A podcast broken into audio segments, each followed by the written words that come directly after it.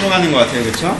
예, 다시 여름입니다. 이제 장마가 막 끝나고 불볕더위가 시작되는 것 같지만 날짜적으로는 8월 마지막 주입니다. 다음 주부터는 가을이 시작되어야 될 텐데요. 더운 날씨에 여러분들의 집중력이 어떠실지 모르겠지만 아, 오늘은 조금 더 집중력을 기대하겠습니다. 오늘 조금 아카데미하게 가, 가보겠습니다. 약간 성경 공부하다 갈 수밖에 없는 본문이어서 조금 어려울 수 있는데 예, 저를 한 번씩 봐주시고 한번 웃어주시고 진작에 들을 마음이 있죠? 쭉 읽어보셨을 때 어떻습니까? 이 구절들이 눈에 잘 들어오십니까? 요한일서가 읽으면 읽긴 있는데 너는 뭐라고 하고 난 뭘 듣느냐라는 느낌이 들 때가 많이 있습니다. 요한의 글씨의 특징이 좀 문제가 있는 부분이 있는데 읽어보시면 우리가 그에게 듣고 너에게 전하는 것이 소식 이것이니 곧 하나님은 빛이시라 그에게 어두움이 조금 더 없으시리다 만 우리가 사귐이 있다 하고 어둠에 가면 거짓말을 하거니와 빛에 행하지 않거니와 그가 빛 가운데 계신 것 같이 우리 빛 가운데 가면 우리가 사귐이 있고 그의 아들의 피가 우리를 모든 죄를 깨끗하게 하실 것이요 만일 우리가 죄 없다 말하면 스스로 속이고 또한 진리가 우리 속에 있지 아니할 것이요 만일 우리가 우리 죄를 자백하면 느낌을 아시겠어요? 뭐가 없어요? 마침표가 없어요. 그렇죠? 문장 문장이 연결되는데 어디서부터 어제가 주제부고 어디서부터가 어디서부터가 그 보충부인지가 정확하게 구별되지가 않습니다. 쭉 읽다 보면 내가 뭘 읽고 있고 이 사람이 무슨 얘기를 하는지가 되게 확 안 옵니다. 그렇게 확 안 오다 보면 우리는 어떤 특징을 갖게 되냐면 확 안 오는 구절들을 읽을 때는 우리가 눈에 딱 이해되는 부분들만 있는 습관을 갖게 됩니다. 그래서 이 구절을 쭉 읽으면 보통 사람들이 생각하기엔 주로 어떻게 생각하냐면 아 하나님은 빛이신데 사귐이 있다고 어둠 행하면 거짓말을 하고 가짜다 라고 얘기하는 부분들이 주로 들어와서 마치 행위에 대해서 굉장히 강조하는 구절처럼 보여지게 됩니다. 너희가 빛에 있다 하고도 사귐이 있다고 하고도 진리에 행하지 않으면 너희들은 거짓말을 하는 거야. 우리가 빛 가운데 행하면 예수의 피가 우리를 깨끗해 하실 거야. 이런 식으로 얘기하면 처음에는 아 행위를 강조하는구나 라고 하다가 그 다음에 뭐 때문에 당황스러워져요? 우리가 빛 가운데 행하면 예수의 피가 우리를 깨끗게 하실 거야 라고 얘기하면 우리가 평소에 알던 교리랑 부딪혀 버립니다. 그쵸? 예수의 피가 우리를 깨끗하게 하면 우리가 빛 가운데 행하는 거잖아요. 우리가 평소에 알고 있는 건. 근데 여기서는 마치 빛 가운데 행해야 예수의 피가 우리를 깨끗하게 하는 것 때문에 조금 당황스럽게 느껴져요. 그래서 전체의 구절들이 좀 놓아버리는 현상이 나타나게 됩니다. 벌써 관심이 없어져요. 약간 아카데믹하게 간다고 했습니다. 구절 이해를 명확하게 하지 않으면 오늘 설교는 약간 뜨기 때문에 텍스트를 먼저 잘 아셔야 되는 부분들이 있습니다. 이 사람 요한이 왜 이렇게 얘기하고 있나? 요한이 얘기하는 그 글쓰기의 특징은 무엇인가를 봐야 되는데 이, 이 오해 먼저 풀어봅시다. 우리는 일반적으로 이가 3이 잘못되면 이가 잘못된 거야 라고 얘기하는 의미를 정확하게 이해할 수 있어야 돼요. 다시 3. 행위가 잘못됐으면 2. 사귐이 잘못된 거야 라는 게 요한의 어투예요. 그쵸? 근데 우리는 어떻게 이해해요? 3이 안 돼 있으면 이가 돼봐야 쓸모가 없는 거야로 이해하는 패턴이 있다라는 거예요. 이렇게? 이게 되게 다른 말이에요. 다시 3이 잘못됐다면 이가 잘못된 거야 라고 얘기하는 것과 3이 안 돼 있으면 이가 돼봐야 소용이 없어 라고 얘기하는 거는 전혀 다른 종류의 얘기라는 거예요. 이 뒷부분 얘기는 그거죠. 모의고사 잘 봐봐야 수능 망치면 그거 잘 본 게 의미가 있어요? 없죠. 이게 이 패턴이죠. 3이 잘못되면 이가 잘해봐야 어따 대고 얘기할 것도 없는 거야는 그 패턴이고 3이 잘못되면 이가 잘못된 걸 생각해봐야 되라고 얘기하는 패턴은 뭐예요? 네가 점수가 계속 안 나오면 네가 공부를 열심히 안 하는 게 문제가 아니라 공부하는 패턴 자체에 문제가 있을 수 있는 거라고 얘기하는 부분이 있는 거예요. 그쵸? 네가 공부를 열심히 안 해? 그게 네 의지력 문제가 아니라 네가 나름대로 한다고는 하는데 네 공부하는 방식 자체가 문제가 있어서 그럴 수 있어. 그러니까는 3이 잘못되면 3 갖고 아웅다웅 하지 말고 2를 다시 한번 생각해봐라는 접근 방식이에요. 뭔지 알겠죠? 요한의 글쓰기가 약간 그래서 우리가 하면 좀 불편해요. 왜 그러냐 하면 그 당시에 아, 요 얘기를 먼저 해봅시다. 그 당시에 각각 사도들마다 주로 대상으로 하는 글쓰기 대상들이 좀 있는 편이라고 생각할 수 있는데 그 당시에 3대 그 당시에 교회의 3대 대적이 뭐냐면 첫 번째 뭐예요? 유대교적 교회예요. 유대교적 교, 기독교. 그러니까 첫 번째 문제였어요. 왜? 유대인들이 개종을 했잖아요. 근데 무슨 사고방식을 그대로 갖고 있어요? 유대교적 사고방식을 그대로 갖고 들어온 거예요. 예수를 믿어도 할례는 해야 되고 이것도 해야 되고 저것도 해야 되고 그러니까는 기존의 유대교적 사고방식을 그대로 갖고 들어온 사람들과 주로 싸우는 사람이 누구예요? 베드로랑 바울입니다. 그쵸? 그래서 바울이 주로 설명한 게 뭐예요? 그렇게 형식주의죠. 율법주의죠. 유대주의죠. 가짜 스승들이라고 표현하는 사람들이 이쪽, 이쪽의 사람들이죠. 그쵸? 그리고 바울이 싸우는 주로 또 한쪽이 있는데 그 다음에 싸우는 게 세속주의자들입니다. 왜냐하면 맨 처음에는 유대인들한테 포교가 되고 그 다음에 어디에 포교가 됐어요? 소아시아 지역, 헬라 지역 하층민들한테 포교가 됩니다. 그렇죠? 그러니까 고린도 교회나 그 당시에 지었던 소아시아 교회들은요 대부분 상층부가 유입된 것이 아니라 하층부가 유입됐어요. 하층부가 유입되면 보통 하층민적 사고방식이라고 하는 건요 시대가 다르고 문화가 바뀌어도 크게 바뀌지 않습니다. 그냥 기본적으로는 세속적인 거예요. 유명해지고 싶어하고 돈 잘 벌고 싶어하고 편하게 살고 싶어하고 마치 복음이 그것을 해주는 것처럼 생각하는 세속주의적 사고방식이 두 번째로 들어옵니다. 그럼 세 번째는 뭘까요? 이 요한은 후대까지 그러니까 다른 사람 다 죽어나가도 요한, 요한은 늙어서까지 늙어 죽으셨잖아요. 가장 기독교의 후대까지 보고 죽으신 분인데 이분이 볼 시기 요한이 늙은 다음에 봤던 기독교의 가장 큰 대적은 뭐냐면 헬라 지역의 상층부가 유입되기 시작합니다. 교회에. 그러면서 어, 헬라 철학 적 사고방식이 교회에 유입되기 시작한다는 거예요. 그럼 우리는 마태복음 같은 걸 읽을 때는 뭐에 대한 이해가 필요해요? 유대교에 대한 이해가 필요합니다. 사람들이 이렇게 생각하고 있으니까 이렇게 얘기했구나 라는 거. 그리고 고린도전서나 고린도후서, 뭐 디모데전서나 디모데후서 이런 게때 뭐가 필요해요? 그 당시 세속주의가 어땠는지에 대한 이해를 하면서 하는 얘기하는 게 필요합니다. 그렇죠? 그러니까 여기랑 여기는 상대적으로 우리 가운데 이해하기가 쉬워요. 어디가 제일 이해하기 쉽습니다. 쉽습니까? 우리 여기가 이해하기가 제일 쉬워요. 그렇죠? 돈은 돈을 멀리하라. 돈은 일만하게 뿌리다. 뭐 이런 식의 얘기는 적용하기가 쉬워요. 술 취하지 말라. 방탕한 것이 성령의 충만을 받으라. 돈과 하나님을 겸하여 섬기지 못한다. 이런 얘기 우리가 적용하기 쉽습니다. 네가 처음에 잘난 자였냐? 왜 근데 지금 와서 잘난 척하느냐? 이런 거 적용하기 쉬워요. 왜? 우리는 기본적으로 어떤 식의 전제 배경을 많이 갖고 있는 거예요. 상대적으로 우리는 세속주의적 전제를 많이 갖고 있기 때문에 이 부분을 적용하기 굉장히 심플하게 갑니다. 그렇죠? 교회를 오래 다니신 분들은 이쪽도 가능하죠. 무조건 이건 무조건 이렇게 하는 거야. 무조건 저렇게 하는 거야. 왜 신경 쓰지 않고 그렇게 하라고 하니까 그렇게 하는 거야 라는 식의 접근을 했던 오래된 기독교인들한테는 유대교적 전제의 실수들이 동일하게 반복되기 때문에 너희가 형식적으로 율법주의적으로 왜인지도 모르고 그냥 하는 것은 문제가 있다 라고 얘기한 지적에 대해서 반응하기가 쉬워요. 근데요 요한의 책에 반응하기 굉장히 어려운 부분은 무엇입니까? 우리는 그렇게 철학적이지 않기 때문에 그래요 그러니까 요한이 굉장히 문제시하는 사람들은 어떤 사람이냐면 그 당시 헬라적 상층부로 유입되면서 교회를 그러니까 기독교를 어떤 식으로 바라보는 사람들 약간 철학적인 관점으로 바라보는 사람들에 대해서 문제 제기를 하는 방식입니다.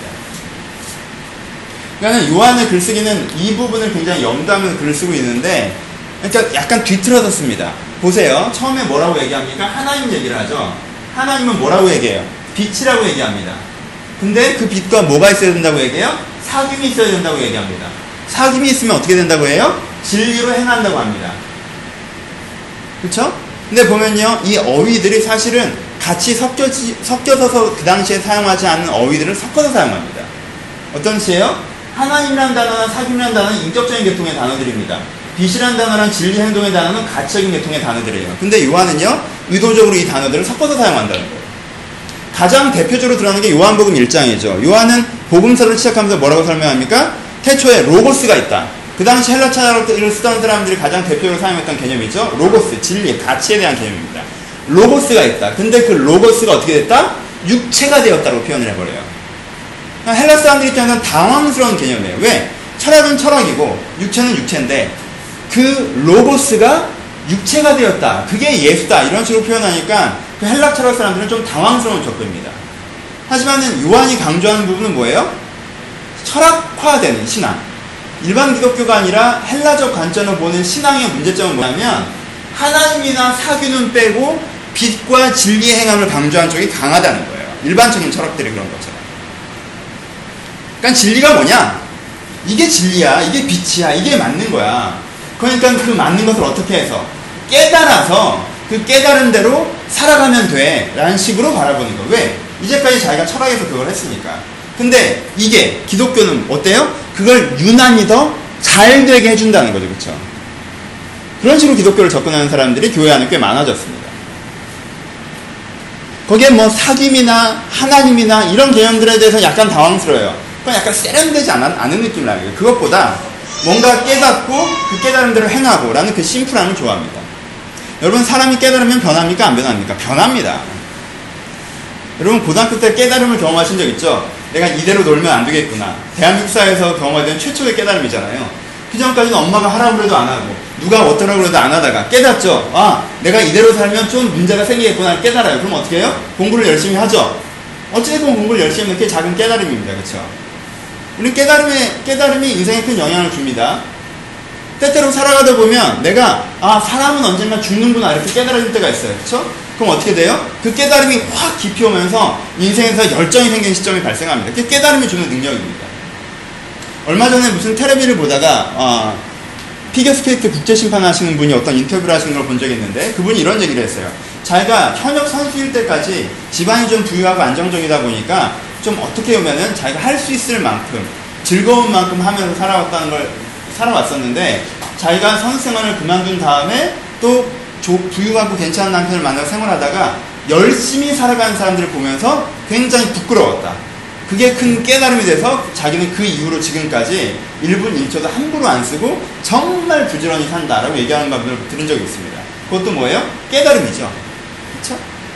그 전까지는 편하게 사는 게 되게 좋다라고 생각했다가 지금은 완전히 편하지만 열심히 사는 사람 앞에서 내 존재가 얼마나 부끄러운가 열심히 사는 게 더 중요하구나라고 깨닫는 겁니다. 그리고 그렇게 살아가는 거죠. 요한이 가장 경계했던 패턴입니다.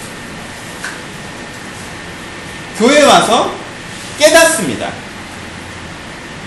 내가 어떻게 살아야겠구나. 내가 뭘 해야겠구나. 내가 이번 주에 뭘 잘못했구나. 인생이라면 좀 이래야 되는 거였구나. 좀 저래야 되는 거였구나. 라고 깨닫습니다. 아, 내가 너무 수동적이었구나. 능동적이 돼야겠죠. 내가 너무 부정적이었구나. 내가 긍정적이 돼야겠다. 내가 너무 세속적이었구나. 내가 좀 인격적이 돼야겠다. 뭔가를 깨닫습니다. 그리고 깨달음이 그 사람에 영향을 줘서 일정한 행동 방식의 변화, 그리고 인격적인 수준의 변화를 가져올 수 있다는 것입니다. 근데 나쁘다는 건 아니에요. 교회에서 없어야 된다는 것도 아닙니다. 필요한 것이고 있어야 되는 것이고요. 많았으면 좋겠습니다, 오히려. 근데 문제는 그것이 전부이냐? 빛과 진리 행동 부분만 포인트고 하나님과 사귐의 포인트 그 부분에선 포인트를 두지 않는 방식으로 하면 기본 가치가 어떻게 된다는 거예요? 변질돼 버린다. 요한은 그 당시에 있었던 헬라 철학적 사고방식을 가지고 있었던 기독교인들에 대해서 경계하면서 이 요한 일서와 요한복음과 요한이서, 요한삼서, 계시록까지를 써내려가고 있습니다. 그래서 우리가 이렇게 좀더 어렵게 느껴지는 부분은 우리는 기본적으로 그닥 헬라 철학적 사고방식을 갖고 있지 않기 때문이기도 하고 또 하나 어려운 부분은 철학적 글쓰기의 특징상 어떤 논리적인 글쓰기나 현상적인 글쓰기보다 구름 잡는 얘기처럼 하나님은 빛이시다. 빛과 사귐이 있어야 된다. 자기 우리를 변화시키지. 근데 하나님은 또 사랑이야? 사랑하지 않으면 하나님이 아닌 거야? 하나님을 사랑하면 살게 되지. 그게 빛인 거야? 그게 곧 사랑이야. 막 이러니까 정신이 없는 거예요. 근데 그런 글 읽기 방식에 좀 더 익숙해지면서 우리 속에도 여전히 뭐가 있다? 철학적 패턴의 위험성이 있다는 거 먼저 각성하실 필요가 있습니다. 신앙은 깨달은 걸 깨달으면 적용이 아닙니다. 단지 우리가 저렇게 살아야지 이건 잘못했네 이게 맞구나를 깨닫고 그 깨닫는 깨달았기 때문에 깨달음 자체가 커다란 에너지 아닙니까? 그 깨달음 때문에 내 삶이 변하고 내 행동이 변하는 그런 식의 것이 신앙은 아니라는 거예요. 기독교 신앙이 그것은 아닙니다. 그런 게 없어야 된다는 얘기가 아니에요. 이제까지 깨달은 적이 있으면 내가 잘못했구나라고 얘기하는 게 아닙니다. 깨달음은 기독교에서 핵심이 아니라는 부분인 거죠. 그렇죠? 예전에 내가 양육을 할 때면 불교와 기독교의 차이에 대해서 얘기한 적들이 많이 있습니다. 그렇죠? 일당의 양육을 들으셨던 분들은 반복적으로 들었을 것인데 다시 한번 remind 해봅시다. 종교라는 것들은 영원성에 대한 것이라는 얘기를 했습니다. 그렇죠? 그래서 종교의 영원성을 생각할 때 불교에 접근해서 이 시대 우리가 살아가는 세상에서 가장 영원한 건 뭐라고 뭐라고 인식한다고 했어요? 어떤 규칙이 가장 영원하다고 불교는 인식한다고 했습니다. 그래서 영원한 세계는 어떤 세계로 존재한다고 생각한다고 했어요? 규칙으로서 존재한다고 생각하는 게 불교라고 했습니다. 그러니까 이 시대에서 뭘 발견해야 돼요? 어떤 규칙을 발견해야 돼요. 그리고 그 규칙이 맞다는 걸 인정해야 되죠. 그리고 그 규칙을 내 삶 가운데 적용해내면 되는 거예요. 불교에서는 그게 굉장히 중요합니다. 규칙이 우월하고 인격은 좀 열등합니다. 인격은 규칙을 깨닫고 규칙을 배워야 됩니다. 내가 어떻게 느끼건 내가 어떻게 생각하건 내가 어떤 의지를 가지고 있는 것보다 야 열정적으로 사는 게 맞는 거라는 규칙이 있으면 그 규칙을 깨닫는 것들을 통해서 그 깨달음의 힘을 나에게 적용하는 패턴이라는 게 불교적인 패턴입니다. 기독교는 영원성에서 규칙을 본다고 그랬나요? 아니요. 기독교는 이 세계에서 특별한 것은 이 세계에서 특별한 건 어떤 규칙이 특별한 것이 아니라 규칙은 3차 육체 세계를 유지하는 방식이고 기독교에서 특별한 건 뭐라고 그랬어요? 인격이라고 그랬습니다. 그렇죠? personality가 이 세계에 속하지 않은 독특성과 영원성이라고 그랬습니다.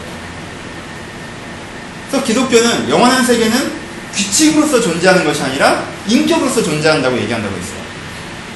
기억나신 분들 기억나시죠? 무슨 말인지 모르겠는 분들은 양념을 한번 들으세요. 가을이 다가오고 있는데 양념을 안 마신 분도 있는데 기억하시죠? 그러니까 이 헬라 철학적 방식은 문제가 뭐라는 거예요? 기독교를 접근하는 게 있어서 인격을 빼고 규칙만을 찾는다는 거예요. 그리고 그 규칙을 깨달으려고 한다는 거예요. 그러니까 종교적 접근 방식이 다른 거예요. 근데 기독교의 접근 방식이 뭡니까? 아까 얘기했던 빛은 뭐예요? 빛은 사귐이 있어야 된다고 얘기합니다. 빛은 뭐예요? 하나님입니다. 하나님이 빛이고 빛과 어떻게 되는 거예요? 빛을 깨달아야 되는 게 아니에요. 빛과 사귀어야 되는 거예요. 기독교에서 얘기하는 것은 우리가 얘기하는 것은 어떠한 깨달음이 있어서 아 그게 맞구나. 내가 죽는데 내가 열정적으로 살아야지. 편하게 사는 것보다 부지런하는 게 가치 있는 거야. 나만 위해서 사는 것보다 남을 위해서 사는 게 더 행복한 거야. 그런 어떤 명제 하나를 깨닫는 것이 아니라 거기서 멈춰지는 것이 아니라 기독교에서 얘기하는 건 그런 깨달음의 각성으로 사는 것이 아닌 하나님이라는 인격과 사귐이 있는 것들을 통하여서 그 깨달음이 자연스럽게 내 안에 젖어 들어오기도 하는 게 기독교입니다. 사귐이 중요합니다. 그래서 철학적 기독교인들에게 지금 요한은 뭐라고 얘기하는 겁니까? 너 행동이 잘 안 변하니? 진리로 행하지 않아? 그럼 왜 그런 줄 알아? 너는 사귐의 방식으로 접근하지 않기 때문이야 라고 얘기합니다. 너는 깨달음의 방식으로만 접근하지 사귐의 방식으로만 접근하기 때문에 네 행동이 그렇게 완전히 변하지 않는 거야 라고 얘기하는 겁니다. 요한일서 뒷부분에 보면 요한 요한일서 2장 중반부에 보면 옛 계명과 새 계명을 얘기하면서 사랑하지 않는 자는 어두움에 있고 사랑하는 자는 빛에 있다라고 하면서 여기서 다시 한번 빛과 사귐에서 사랑을 동일시켜 버립니다. 하나님, 빛, 사귐, 사랑을 요한은 동일선상에 놓으면서 얘기합니다. 그래서 이 단어를 계속 바꿔가면서 표현해요. 그러니까 요한이 얘기하는 건 뭐예요? 사랑이라는 게 그럼 가장 중요한 가치인데 사랑이 중요한다는 걸 깨달아서 사랑을 잘할 수 있어? 아니야. 그렇게 되는 게 아니야.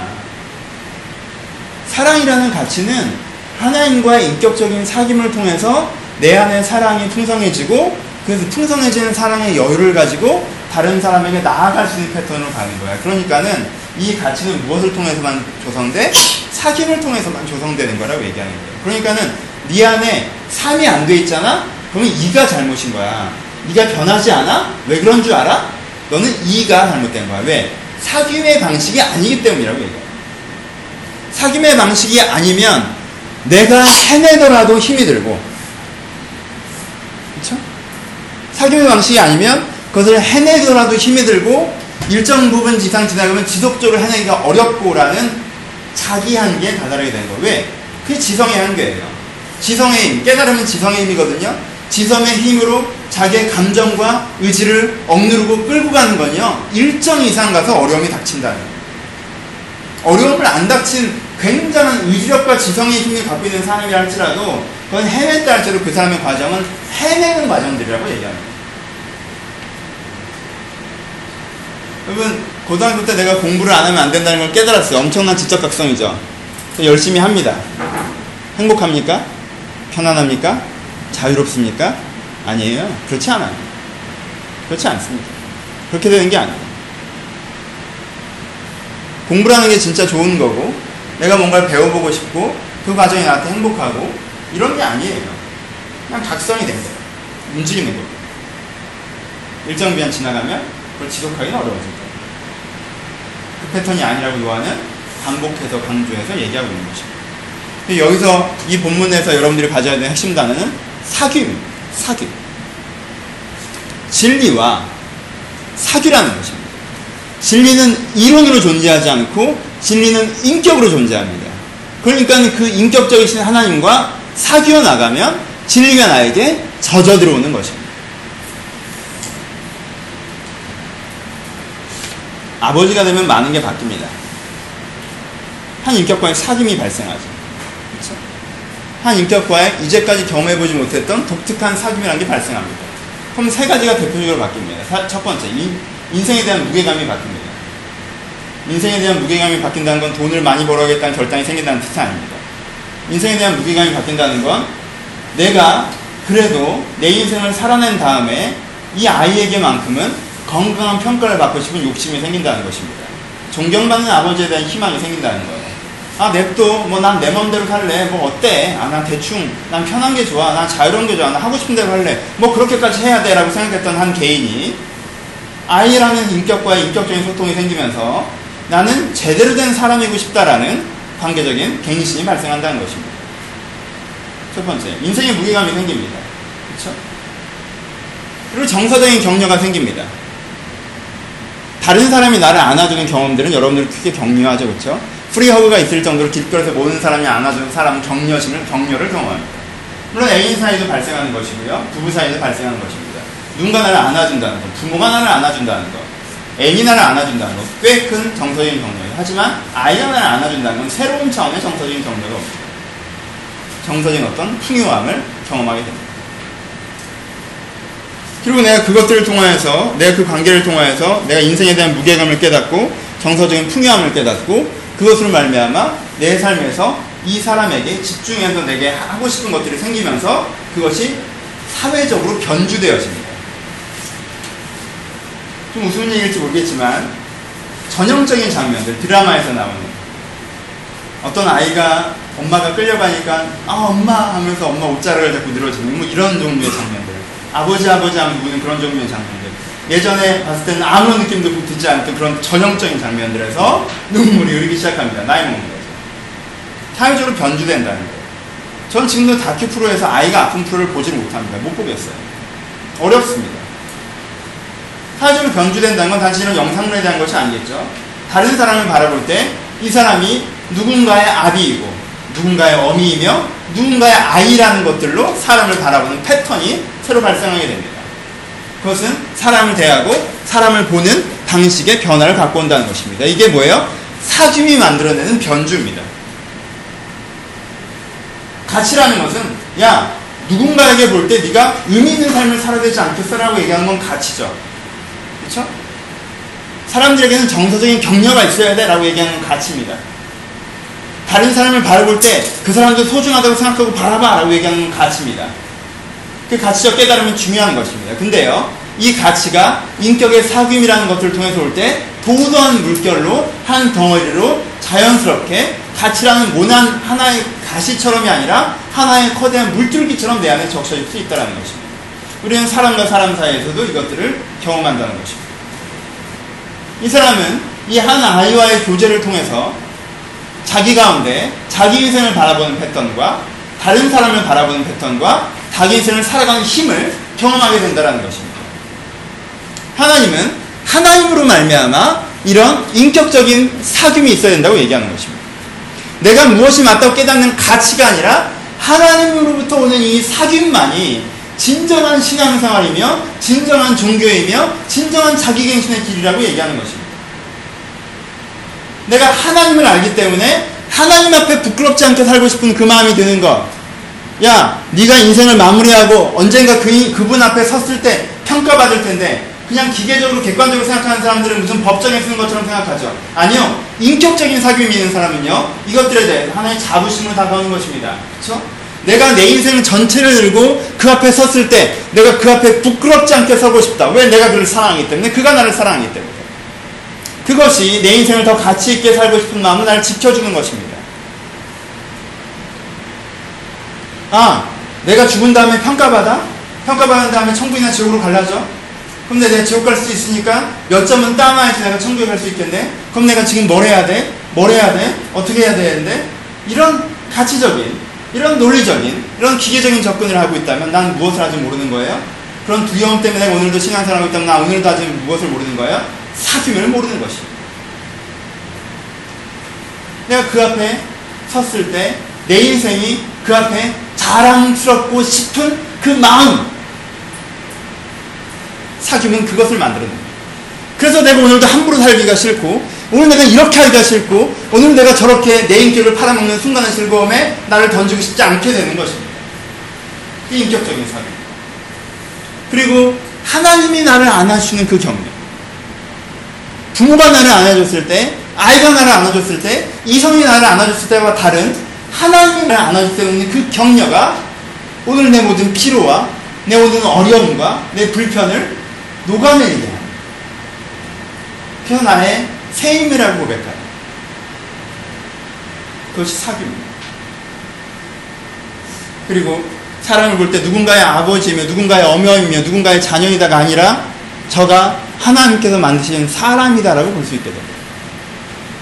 저도 하나님이 사랑하는 사람이다고 볼 수 있게 됩니다. 그것이 사귐으로부터 우리 가운데 녹아내려지는 그러한 변화라는 것입니다. 요한은 이것을 강조해서 얘기합니다. 많은 사람들이 기독교적 가치를 얘기하고 있고 기독교에 대한 용어를 사용하고 있습니다. 이 사람들은 교회를 다니는 사람들입니다. 교회를 다니는 사람들이 빛이라고 얘기하고 하나님이라고 얘기하고 변화라고 얘기하고 행동이라고 얘기를 하는데 그 말들의 어떤 가치 야 사람이 의미 있게 살아야지 의미 있게 사는 건 아직 모르겠어? 이러면서 의미 있게 살아야 되는 거야 너 의미 있게 살아 이러고 있는 그 맞는 말을 하고 있지만 뭔가 핵심이 빠져 있는 그 교회에 대해서 요한이 아니다 기독교는 사귐이다라고 얘기하고 있는 것입니다 여러분들에게 이런 사귐이 있으십니까? 아니면은 우리 가운데 하나의 철학이나 생각으로 자꾸 신앙이 우리 가운데 녹아져 버리고 사라져 버리고 변질돼 버리고 있지는 않으십니다. 사귐이 있으셨을 것입니다. 그렇죠? 신앙이 이미 있으신다면 사귐 때문에 신앙을 시작했겠죠. 근데 우리 가운데 사귐이 사라진 이후에도 일정 기간 지나면 사귐이 사라져도 가치가 남는 그 초라한 과정들이 우리 가운데 존재합니다. 그렇죠? 하나님이랑 사귀었기 때문에 내가 어떤 가치를 세운 거예요. 아, 내가 의미 있게 살아야지. 내 사귐이 사라졌었는데, 사귐이 사라졌어요. 이 가치가 남아있습니다. 그래도 의미 있게 살아야지. 근데 그럼 어떻게 됩니까? 그 의미 있게 살아내는 게 피곤해지죠. 그 의미 있게 살아내는 게 힘들어지죠. 그래서 거기에 대한 논리적 도전들도 발생하죠. 내가 꼭 이렇게까지 해야 되나? 근데 그래도 내가 하나님을 믿으니까 이렇게 해야지. 내가 하나님을 믿는데 이렇게 안 하면 안 되지. 그럼 하나님이 싫어하실 거야. 나를 평가하실 거야. 내가 이걸 버텨야 돼. 라고 하면 어떻게 되는 거야? 인생이 전쟁터가 되는 거죠. 물론 우리 인생이 전쟁터이긴 하지만 그래도 너무 처참한 위에 전쟁터로 우리 인생이 변질돼요. 그게 좀 더 장기화되면 어떡할까요? 힘드니까 타협하겠죠. 꼭 이렇게까지는 안 해도 되지 않아. 그리고 기독교는 타협하기 되게 좋게 쌓, 여져 있습니다. 왜요? 기독교는 사귐이기 때문에 우리의 가치에 대해서 논리적 영역에 A부터 Z까지 얘기하고 있지 않거든요. 그러니까 내가 어떤 합리화가 얼마든지 가능한 구조가 있거든요. 빠져나갈 구멍이 있다는 것입니다. 하나님께 일부러 만들어 주셨습니다. 왜요? 가치화되지 않기 위해서. 그러면 빠져나가 버립니다. 합리화시킵니다. 그러면 지금 소아시아에 교회가 있습니까? 없습니다. 여전히 거기가 관광지로 많은 사람들에게 그 어, 교회의 흔적들을 판매하고 계시지만 거기에 교회는 없습니다. 물론 헬라주의에 물들었다고 단순화시키기는 어렵지만 소아시아 교회를 심각하게 침범했던 한 물결 중에 이것이 하나라는 것을 기억하십시오. 여러분 사금이 빠진 가치의 신앙 이 사람들은요 상대적인 우월감에 빠질 수 있는 쉬운 함정을 갖고 있습니다. 왜요? 교회 안에 세속적인 사람들도 있기 때문에 그렇습니다.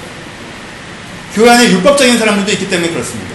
율법적인 사람들은 어떻습니까? 교회 왔다 갔다 하고 별로 쓰잘데없는 가치 체계를 갖고 뭐 이거 하나가 되게 중요한 것처럼 술 안 먹는 거 하나가 엄청 중요한 것처럼 주일날 교회 가는 거 하나가 엄청 중요한 것처럼 오늘 너무 많이 와서 짜증나긴 하지만 교회 주일날 교회 한 번 가는 게 엄청 중요한 것처럼 이거 하나가 중요한 것처럼 저거 하나가 중요한 것처럼 근데 속을 들여다보면 제대로 된 가치관이 없습니다. 다르게 살잖아요. 똑같습니다. 그러니까 되게 한심하게 보이죠. 어, 다른 사람은 어떻습니까? 세속주의자입니다. 와서 유명해지고 싶어하고 잘 되고 싶어하고 잘난 척하고 복받고 싶어합니다. 그럼 이 철학적인 사람은 그 사람 또한 얼마나 한심해 보이겠습니까? 왜요? 이 사람은 기독교의 가치를 유지하고 그 유지 때문에 힘겹게 살아나고 있기 때문에 그 사람들에 의해서 상대적 우월감에 빠지기가 쉽다는 것입니다. 하지만 여러분 이것도 또 하나의 함정인 걸 기억하셔야 돼요. 여러분 율법주의의 뿌리는요 무관심에서부터 옵니다. 그렇죠? 무관심에서부터 옵니다. 깊게 공유하기 쉽지 않습니다. 율법주의는 무관심입니다. 율법주의적 신앙을 갖고 있는 애들은요 길게 설명해 주는 거 싫어합니다. 봐 이게 이러니까 이게 이렇게 해서 그게 이건 이렇기 때문에 아, 그러니까 어떻게 하라는 건데? 약간 이런 식으로. 그러니까 하라는 거야, 말라는 거야. 아, 그냥 얘기를 해줘. 그럼 그대로 할게. 왜? 큰 관심이 없어요. 세속주의는 자기 관심입니다. 하나님한테 관심이 없어요. 내 인생에 큰 관심을 갖고 있습니다. 그러니까 이건 어떻게 돼요? 저건 어떻게 돼요? 저건 뭐죠? 참 하나님 저건 이건 어떻게 해야 돼? 저건 어떻게 해야 돼? 저건 뭐예요? 나 이거 이거 해야 되는데 언제 되는 거예요? 나 지금 기분이 이런데 언제 바꿔줄 거예요? 나 지금 상황이 언제 해결될 거예요? 자기에 대한 큰 관심을 갖고 있습니다. 정서적인 문제.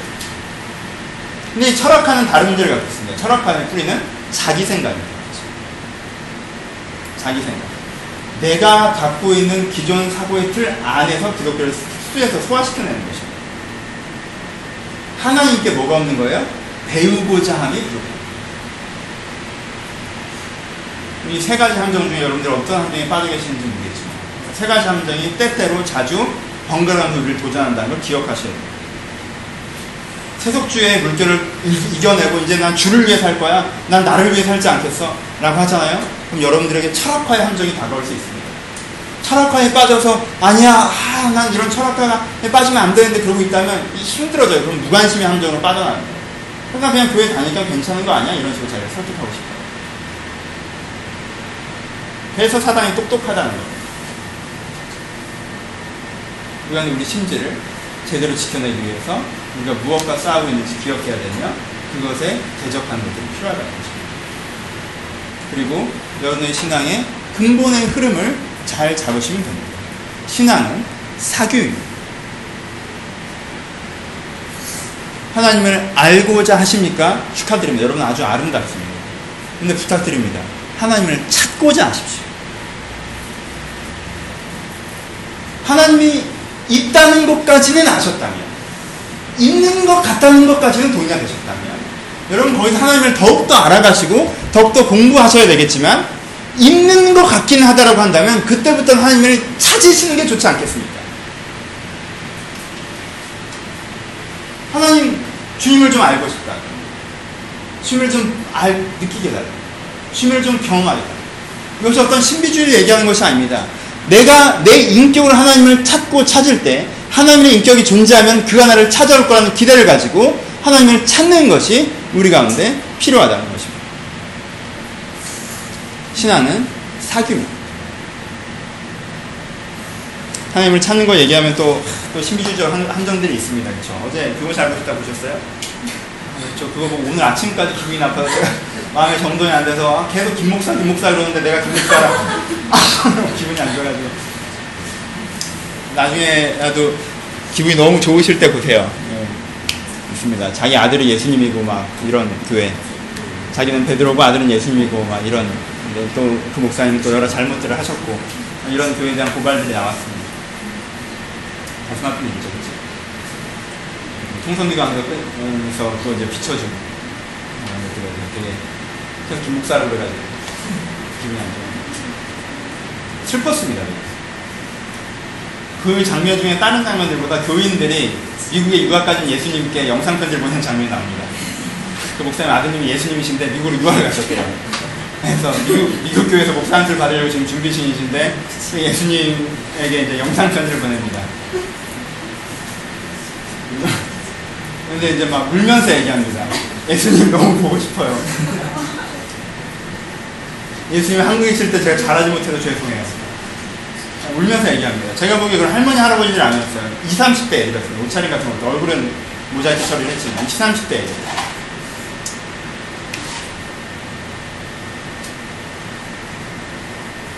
가슴이 아팠습니다. 그런 극단화된 현상이 나타날 수 있는 이유 중에 하나가 예수님을 찾으라, 예수님을 만나라고 하면 신비적 체험이라고 생각하는 우리나라의 기저에 흘려있는 거대한 사고방식 때문에 그렇습니다. 그렇게 생각하기 때문에 결국 그렇게 되는 것입니다. 예수님을 찾고 예수님을 만나라면 여러분들이 뭘 봐야 된다는 뜻만 얘기하는 것 같지만 신비가 없다고 얘기하는 것은 아닙니다. 저는 신비적 경험들이 있습니다. 신비적 경험이 여러분들 신앙을 돕습니다. 그렇죠?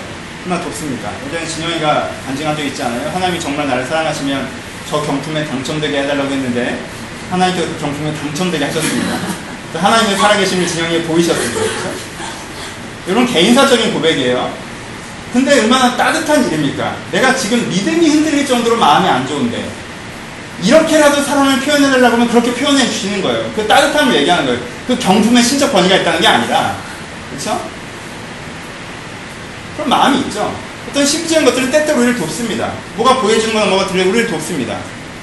하지만요, 핵심은 무엇입니까? 하나님을 찾을 때, 하나님을 만나고, 하나님을 변하는 것.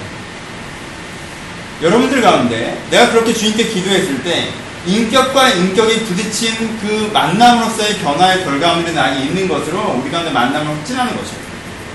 열매를 확진하는 것입니다.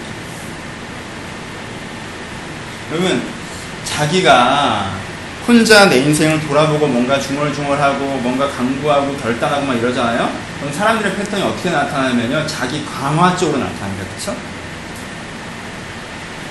자기 강화 쪽으로 나타나잖아요. 막 흔들리는 생각이나 사고방식이나 감정들이 나를 덮여졌는데 아 나는 그래도 이렇게 살아야 돼 이렇게 해야 되나 이거야 라는 자기 중심 잡기에 하는 거 아닙니까? 그게 명상의 도움 아닌가요? 자기 강화 쪽으로 나타납니다. 여러분 자기 강화 쪽이신가요? 여러분 그 인격적인 만남이 아닌 겁니다. 다시 한번 생각하십시오. 뭐가 보이십니까? 또 하나의 극단입니다. 그 사이에 답이 있습니다. 내가 내 하나님이 하나님이라는 인격이 여기 있다는 걸 인정하고 그 인격에게 내가 뭔가 고백하며 나아갔을 때 무릎을 꿇었고 무릎을 폈을 때 여러분 안에 있는 작지만 자기갱신이 있다면 그게 인격적인 만남. 여러분의 정서, 여러분들의 의지, 여러분의 생각을 변화시키는 어떤 그 인격적인 만남. 제가 얘기했던 이, 이 교제를 통해서 느껴지는 그 만남을 통해서 내가 한 아이와 내 아이와의 교제를 통해서 느꼈던 그 인격적인 변화처럼 내가 기도를 통해서 그런 인격적인 변화가 있을 때 내가 하나님께서 나와 소통하고 계시고 만나고 싶다는 걸 확증할 수 있는 것입니다. 그러니까 찾아야 되는 것입니다. 그것을 향해서 찾는 것입니다. 여러분 오해하지 마세요.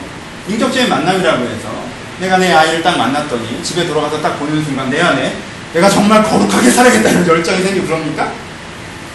그렇지 않아요. 그렇게 얘기하는 게 아닙니다. 인격적인 만남이라고 하는 건요, 자연스럽고 편안하고 차분하게 꽤 긴 시간이 소통됐을 때 자연스럽게 내 안에 찾아오는 거예요. 사귐이란. 눈에 보자마자 불꽃이 튀는 게 아니라. 그렇죠? 결혼하고 한동안 연애할 때야 그렇죠. 지금 만나면 떨리고 지금 만나면 좋고 그렇게 되는 것이면 결혼하고 전 8년 살았는데 최민 일사님 훨씬 오래 사셨어. 부끄러워서. 집사님 안 계시면 제가 지금 되게 당당할 수 있는 위치인데 제가 한참 한참 선배님 계셔서 말을 하다가 준영이 얼마나 됐죠? 1년. 1년?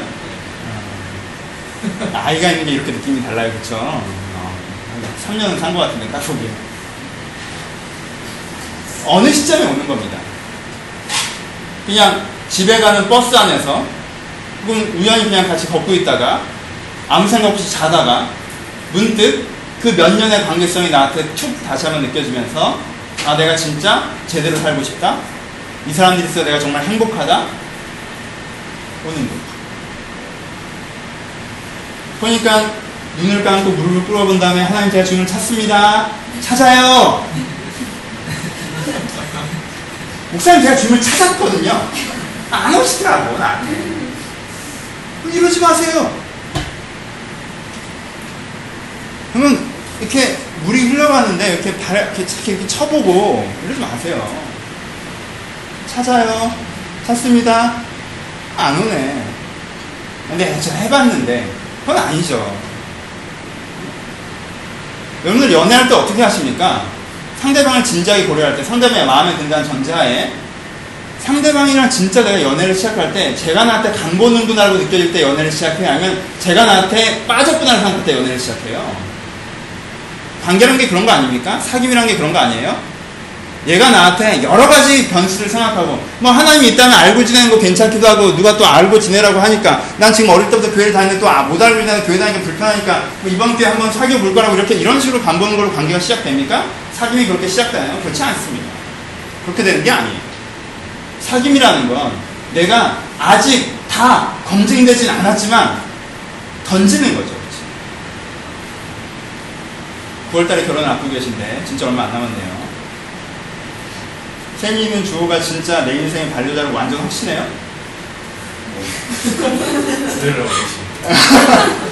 여기서 아이도 해야 되는 거야? 모든 부분을 검증해 봤더니 거의 대한 패스가 다 이루어진 겁니까? 재정적으로, 사회적으로, 신앙적으로, 인격적으로 나에 대한 태도에 있어서 1번부터 10번까지 모든 거에 합격해서 그렇게 하나요? 그렇지 않죠. 그렇죠? 관계란 건 테스트가 아니에요. 어, 그런가 봐. 대답을 안 하네. 그런가 봐.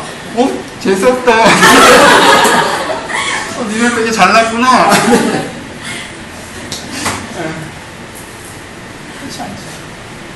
관계는 믿고 던지는 거예요. 이 사람이라면 믿고 갈 수 있겠다. 하나님이 정말 계시다면 내가 그분과 사귀어버리다. 신앙은 사귀입니다. 신앙생활 어느 정도 하셨던 분들, 잘하고 계신다고 생각하시는 분들, 정직하게 물어봅시다. 여러분 요즘에 하나님과 사귐이 있으십니까? 신앙은 여러분의 한 사고방식처럼 돼서 여러분들을 움직이기 위해서 누가 봐도 여러분들은 신앙적인 사고방식을 갖고 판단하고 신앙적인 사고방식에 따라 생활하고 누가 봐도 건강한 신앙생활, 교회 생활도 하고 있는데 그래서 내가 보기에도 여러분들의 문제를 분별하지 않을 정도로 쟤는 참 괜찮은 크리스찬업들을 갖고 있다고 얘기할 만한 삶을 살고 있는데 근데 여러분 혼자 알 수 있는 건 여러분들 스스로 알 수 있는 건 하나님과 사귐이 있으시냐 하는 것입니다. 그 사귐이 있어요. 하나님을 찾으십시오. 하나님을 만나십시오. 하나님과 소통하십시오. 그리고 그 인격적인 만남을 통해서 내 삶의 전반이 3단계 진리로 행함은 내가 하나님과 사귐이 있다면 자연스럽게 따라오는 그것을 경험하십시오. 요한은 이 사귐으로서의 초대를 하는 것입니다. 요한일서를 좀 더 보아 나갈까 지금 고민하고 있는 가정 가운데 있는데 요한은 이 사귐으로서의 초대가 없는 교회들이 어떻게 되는지 설명하는 것 중에 하나 대표로 드는 예를 뭐냐면 사랑이 없어진다고 얘기하고 있습니다. 그래서 사랑이 없는 자는 하나 사랑을 모르는 자는 하나님을 알지 못하는 것처럼 강력하게 얘기하는 것입니다. 하나님은 사랑이시라고 강력하게 얘기하는 것입니다. 그렇죠? 사귐이 없는 가치의 교회에서 사회적 헌신이 있을 수 있습니다. 의미 있는 가치 투쟁이 있을 수 있어요. 공의를 세운 것도 있을 수 있습니다. 하지만요, 사귐이 없는 교회에서 사랑은 있을 수 없습니다. 사랑은 결단의 별이라는 것이 아니죠.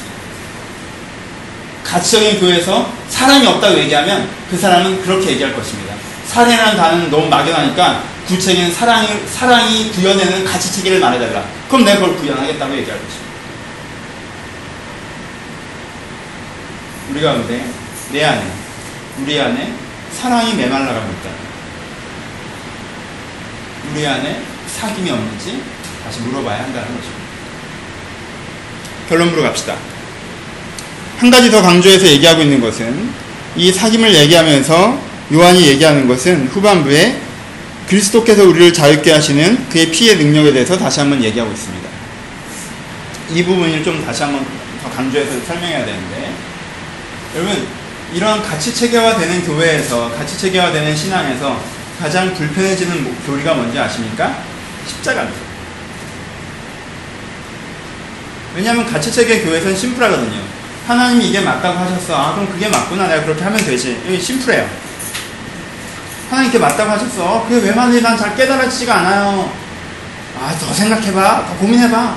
깨달아지가 않아요. 아 깨달았어. 아 그게 맞구나. 이렇게 하면 돼요. 그러니까는 가치 체계의 교회에서는 어떤 현상이 일어난다고 했어요? 사람들이 스스로를 죄 없다 하는 현상이 일어난다고 했습니다. 자기가 죄인이라고 느끼지 못합니다. 내가 왜 죄인이야?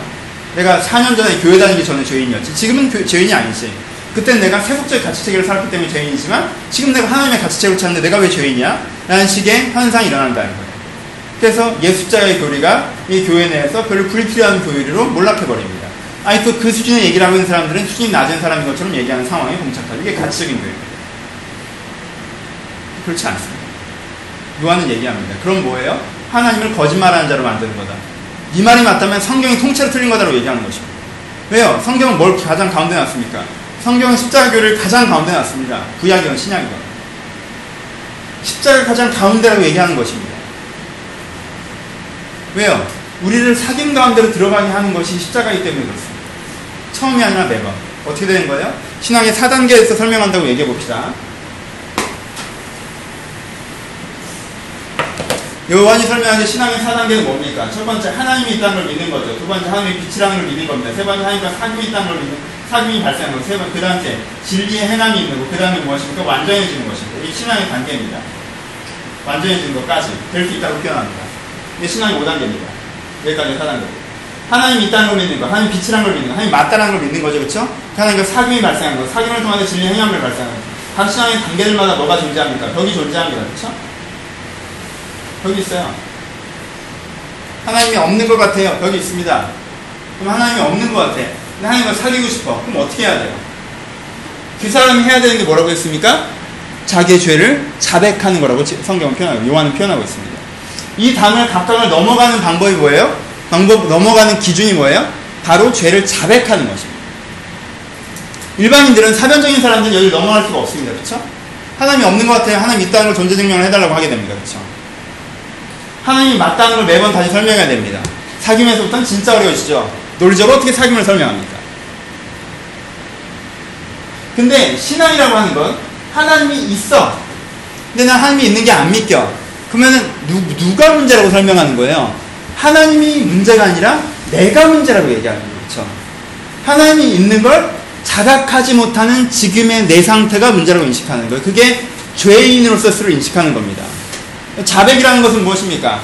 자백이라는 것은 넋두리나 자기 설명이나 합리화를 얘기하는 것이 아닙니다. 내가 죄를 지었어요. 잡혀갔어요. 자백을 해라. 그런 건 뭐예요? 대한민국 법의 관점에서 내가 무엇을 잘못했는지를 인정을 하라는 것입니다. 그렇죠? 그게 자백이에요.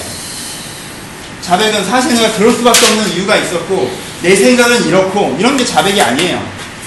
하나님 앞에서 자백하는 것은 무엇입니까? 내가 하나님이 있다면 내가 하나님을 있는 게 믿어지지 않고 느껴지지 않고 경험되지 않는 내 문제겠구나. 하나님이 있다면 내가 믿어야죠. 문제겠구나. 그럼 내가 하나님이 있다는 것을 내가 믿게 하여 주옵소서. 믿지 못한 내 지금의 마음의 상태가 죄인 것을 자백합니다. 하지만 이 죄, 이것을 예수가 해결하셨음을 믿습니다. 라고 믿는 것이 그것을 넘어가게 하는 것입니다. 여기와 여기와 여기와 여기. 여러분들이 지금 어떤 벽에 부딪히셨건 그 벽을 넘어가게 하는 것이 무엇입니까? 그래서 복음, 굿뉴스라고 하는 것입니다. 좋은 소식이라고 얘기하는 거죠. 그 벽에 부딪혔다면 내가 지금 상태는 이렇고 지금 생각은 이렇고 지금 마음은 이러, 일어나 예수가 나에게 새로운 생각과 마음과 것을 주실 수 있다는 것 사귐으로 나를 인도해낼 수 있다는 것을 내가 믿고 고백하며 나아갈 때 내가 사귐으로 진입할 수 있다는 것입니다. 그게 자백입니다. 그래서 요한은 이 잘못된 신앙 패턴에 있는 사람들 철학화를 받아들였기 때문에 하나님과 나에 대해서 뭔가 하나님의 진리의 내용을 가르쳐주면 하나님의 진리가 아니라 진리의 내용 사람은 이렇게 살아야 돼 라는 내용을 가르쳐주면 그 내용을 내가 깨닫고 그 깨달은 걸 적용하며 살아가는 3단계 심플한 신앙을 하는 사람들에게 그래서 너희들 가운데 없어져 버린 그 복음과 그래서 너희들 가운데 그 없어져 버린 사귐과 그래서 너희들 가운데 없어져 버린 그 기독교를 다시 한번 회복하라고 얘기하고 있는 것입니다. 너희가 자백함으로 다시 한번 그와의 사귐으로 진입할 때 그 사귐이 너를 변화시킬 것이고 그래서 사람들이 너를 볼 때 너희들은 특정한 사고방식을 갖고 있는 신령자가 아니라 하나님을 아는 사람들이거나 고백하게 되는 그러한 완전함까지 너희 가운데 나아감이 있어야 된다고 얘기하는 것이 요한일서의 강력함이라는 것입니다. 말씀을 마치겠습니다. 지금 여러분들의 문제는 무엇입니까? 지금 여러분들의 시간은 어떤 도전 가운데 있다고 생각하십니까? 여러분들 진보하고 싶으시다면 합리화의 패턴을 고르시고 도전과 응전의 패턴을 가십시오. 지금 여러분들 어떤 위치에 있으십니까? 여러분 신앙이 좋건 나쁘건 여러분 위치가 있을 거예요. 사람들이 정체되기 시작한 시점은 그 위치에서 자기 자신을 설명해내기 시작할 때입니다. 난 이래서 맞아. 이래서 잘하고 있어. 이래서 내가 웬만해. 아, 난 이래서 문제야. 이래서 이래. 이래서 안 돼. 그것이 아닙니다. 증명과 응전하십시오. 도전해서 응전하십시오. 여러분들 어떤 위치에 있으십니까? 신앙적으로 어떤 위치에 있으십니까? 그것을 직면하시고 거기서부터 나아가려고 생각하십시오. 우리 가운데 그런 흐름의 신앙이 필요합니다. 인생은 액체입니다. 사람도 액체고요. 우리는 고체가 아닙니다. 난 이런 게 아니에요. 우리는 흐름이에요. 나아가려고 하십시오. 더 높이, 더 낮게, 더 깊이 우리는 나아갈 수 있습니다. 여러분들의 문제가 무엇인지 직면하십시오. 혹시 형식화 되셨습니까? 익숙해지셨습니까? 예배에 감동도 없고 평소에 기도도 안 되고 여러분의 신앙자 하나님의 조명도 없으신데 내가 그냥 이 교회에서 웬만큼 생활을 하고 있으니까 내가 신앙생활을 잘한다고 혼자 오해되고 계십니까? 괜찮은 것 같으십니까?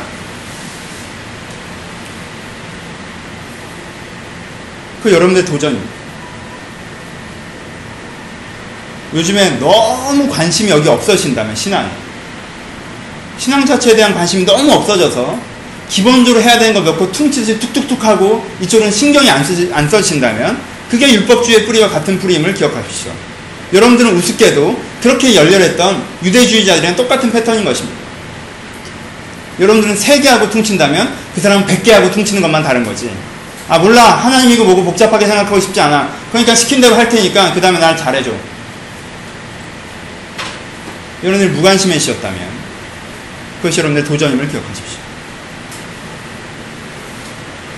너무 여러분들 개인사에 관심이 많아지셨습니까?